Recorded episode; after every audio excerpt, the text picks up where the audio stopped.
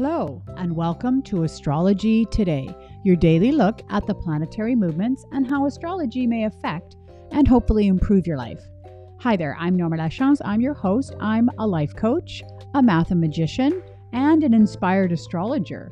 And you've joined me for a look at the daily transit for Tuesday, October 20th, 2020.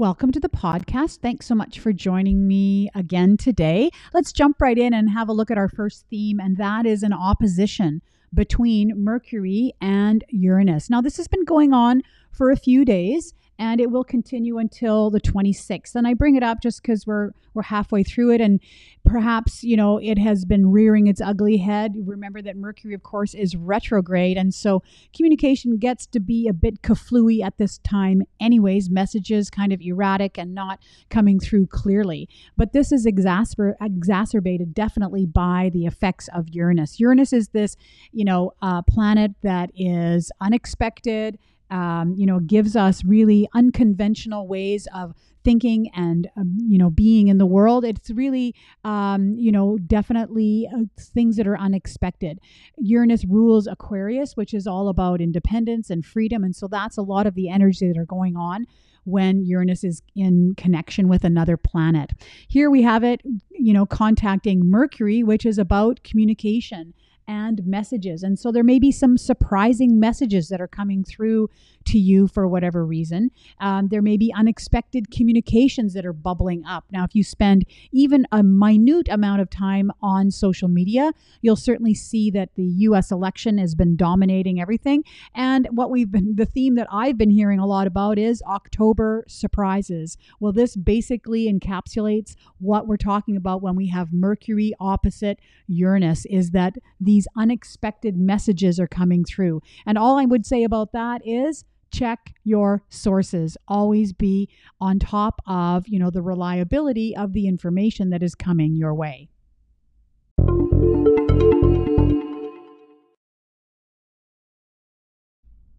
the main theme i wanted to talk about today is a major aspect pattern called a T square. It's actually a mutable T square.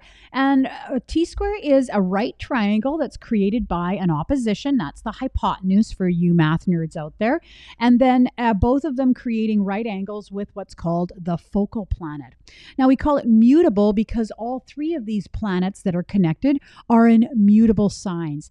This is basically a good news story for a T squared because a T squared is a hard aspect pattern, but the fact that it's in mutable signs means that it's really open to change, adaptation, growth, basically, is what we're talking about. So, what do we have here specifically? We have Venus opposite Neptune, Venus in Virgo, and Neptune in Pisces. And both of those planets are square with the moon. Now, this is other another good news, bad news story is that when aspect patterns are involved with the moon, because the moon moves so quickly, it's a day. It's it's not forever. Whereas we have some other aspect patterns that hang around for a while. This one is uh, more like a bee sting that is going to be just one day as it moves forward. So let's deal with first of all the opposition. So uh, Venus opposite Neptune. So here we're talking about balancing of love, beauty, harmony, uh, you know, romance with unconscious and idealized imagination. Neptune is this below the surface thing. You know, Neptune rules the ocean. So we're talking about the, the lake might look really calm, but underneath it is, you know, perhaps some turbulent um, emotions and idealized ideas that are coming forward. So when these two are in contact with each other, I, you know, in my head thought, quote unquote, fairy tale love. It can be about this idealized of idealization of love, the unrealistic view of romance. And w- along with that can involve perhaps some high expectations or unrealistic expectations around relationships, love, romance. So the focal planet is hopefully where we find some relief between this tension that's created. And here it's the moon, which is the expressions of emotions and feelings. And so perhaps, you know, today is about expressing these feelings of unrealistic expectations that you have or your feelings around love, relationship, and romance, and trying to not completely look at it through rose colored glasses and trying to have a realistic view of romantic love and what that means for us in our lives.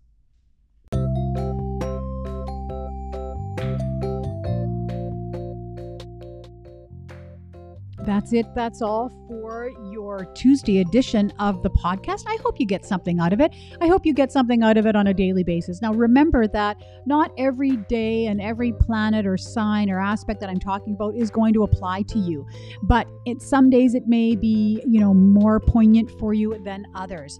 I'd love to hear from you. Give me your feedback, send me your questions. Would love to hear from my listeners. Of course, my email, astrologydiva at gmail.com or you can leave me a voice message on Anchor, Apple, or Spotify. If you do listen to me on Apple, there's an opportunity to subscribe to the podcast and to rate and review. That only makes it easier for people to find me. Share with your family and friends. Would love to have more listeners. I hope you have just a fantastic day, and I look forward to speaking to you again very soon.